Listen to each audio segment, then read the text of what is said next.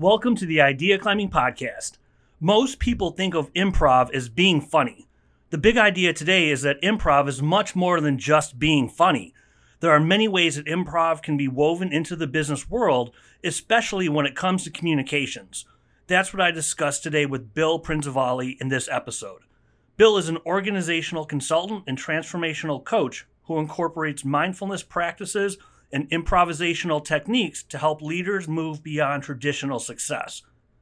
We discuss the concept of deep listening and how it applies to business, examples of what happens in the business world when deep listening isn't embraced and what to do instead, how entrepreneurs can embrace improv to grow their businesses, and more golden nuggets of advice. I hope you enjoy the show.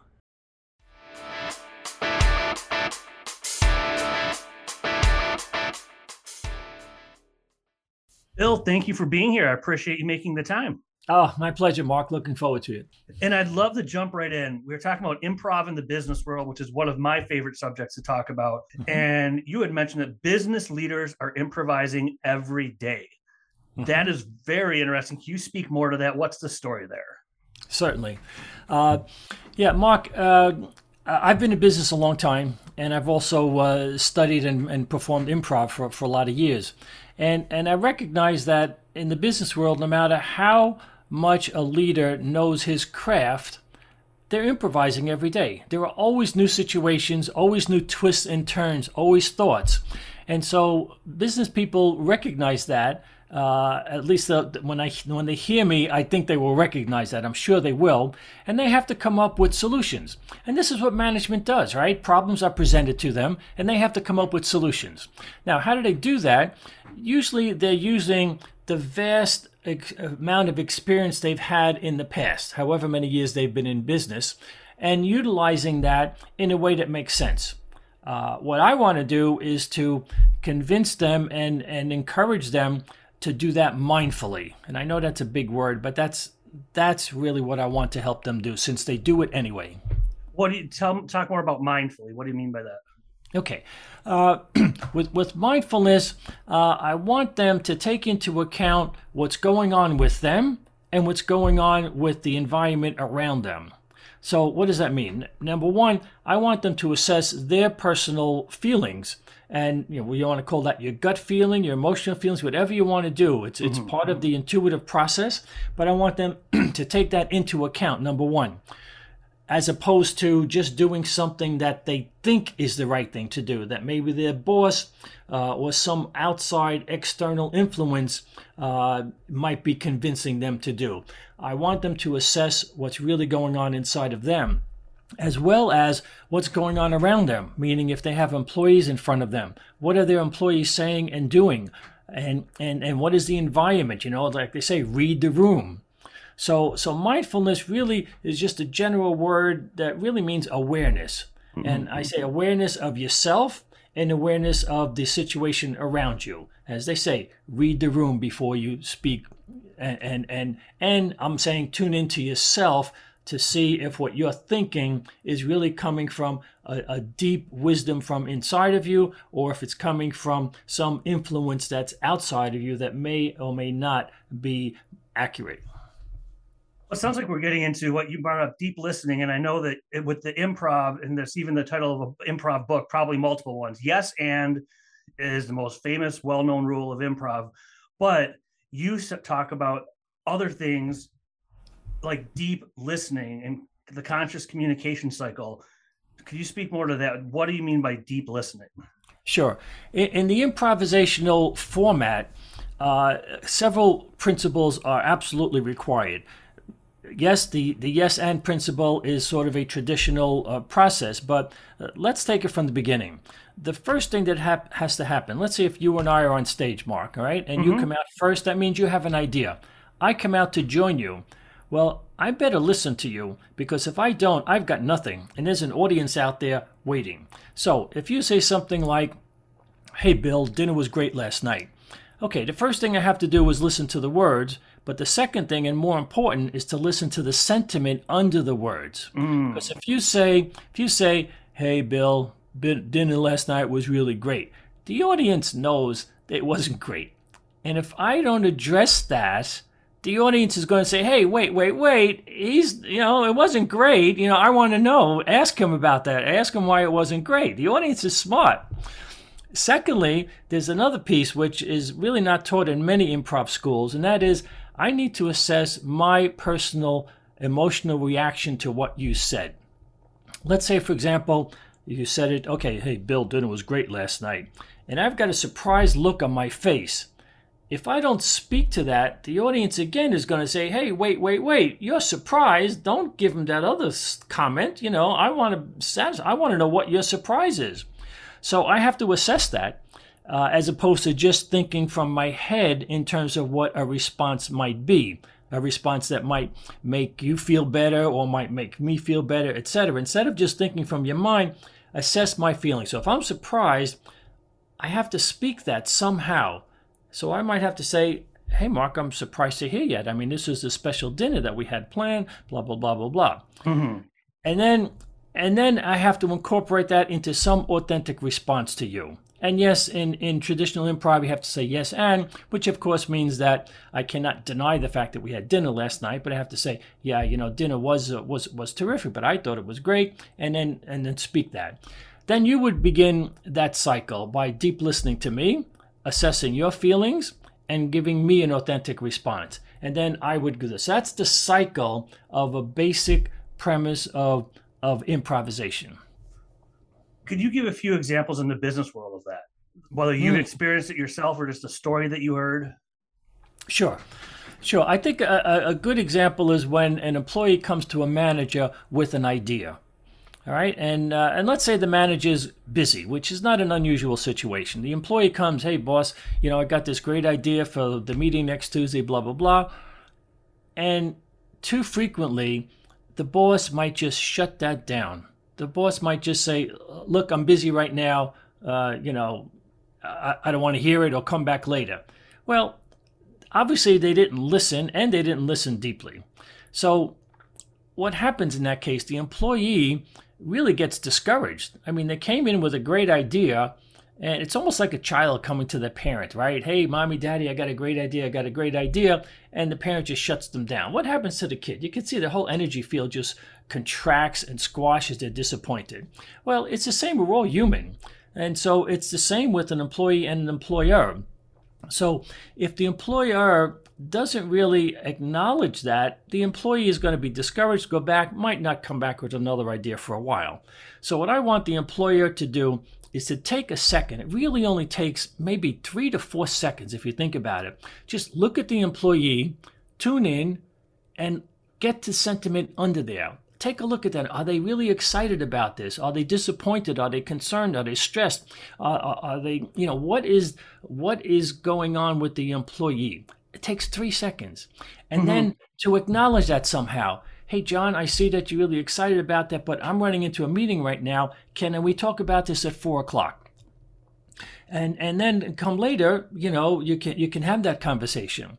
And I, I see about three different examples here on how an employer can respond to that. All right. Number one, they can just shut that person down. That's a horrible idea. Number two, they have to acknowledge, they have to get the sentiment under what the employee is saying and acknowledge that and then respond with something authentic, like, hey, let's talk about that later.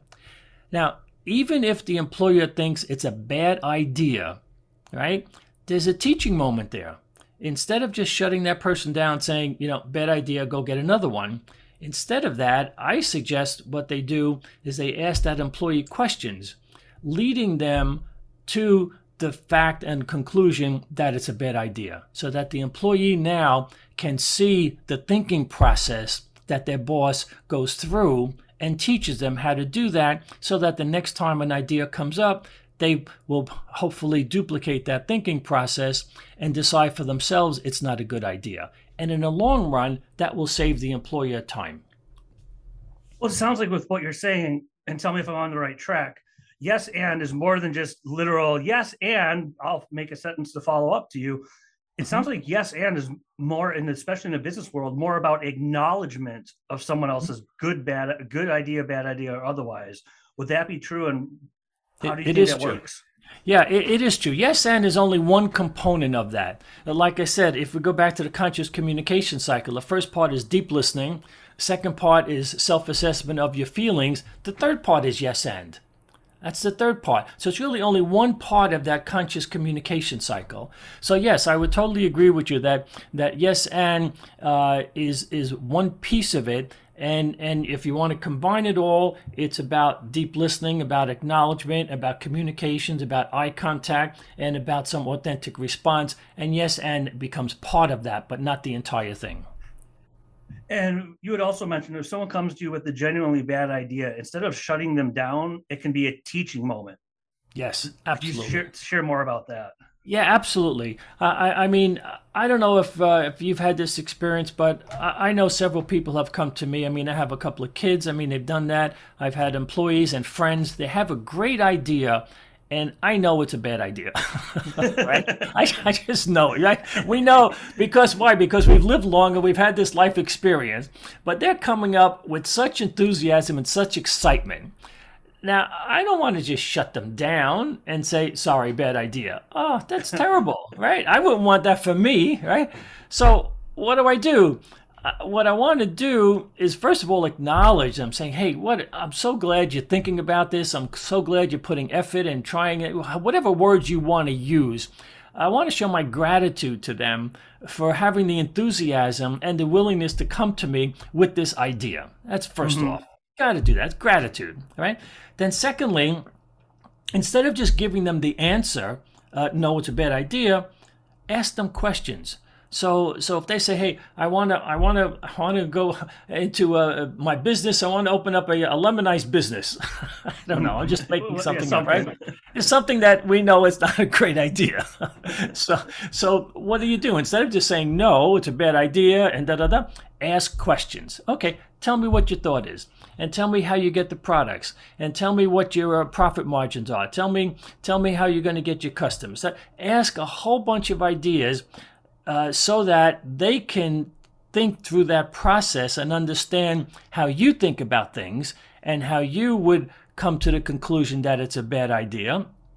And so it's a teaching moment because you have taught them what the questions are to be asked, what the thinking process is to that to that conclusion, and hopefully they'll come to that conclusion with all of those questions, mm-hmm. and they'll go, "Oh, yeah, I see. I didn't think about that, or I forgot about that. I forgot. Yeah, yeah, no problem." But you know, and then they'll go back and say, "Oh, yeah, you know what? You're right." So I said, "You know what? Yes, but now you know how to think about it for the next time. So for the next idea." And you don't even have to say that to them, but for the next idea, they'll naturally do that. So it becomes a teaching moment in critical thinking, a teaching moment in how to think through a process in terms of how an idea may or may not come to a successful conclusion. It's a teaching moment. And for managers and employees, there's a lot of great examples. Entrepreneurs are another group that need to think on their feet, possibly even more. What yeah. advice would you have for the entrepreneurship world as far as yeah. it, using improv? Yeah, the entrepreneur world, uh, since since they're especially if they're solopreneurs, uh, I would I would encourage them to use mindfulness uh, in addition to the and, and combined with the improvisation. Because they might not have many people to bounce ideas off but they should they should find advisors and peer groups in order to bounce ideas off of but i think they have to actually be more mindful of themselves and the surroundings.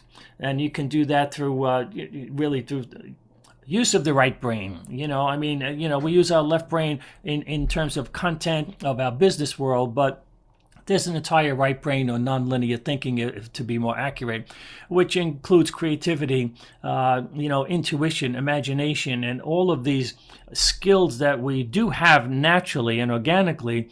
But I would encourage them to exercise them even more so. So, for example, when they have an idea, work out all of the numbers, work out all the processes, but then put it aside and go take a walk in the park. Go sleep on it for a couple of days. Go dream about it, think about it and use and engage the right brain nonlinear thinking process so that uh, you only move forward when both the left brain and the right brain, the linear thinking, the nonlinear thinking, you know, agree on a subject. So I think there it's even more important because there's less feedback from mm-hmm. other people.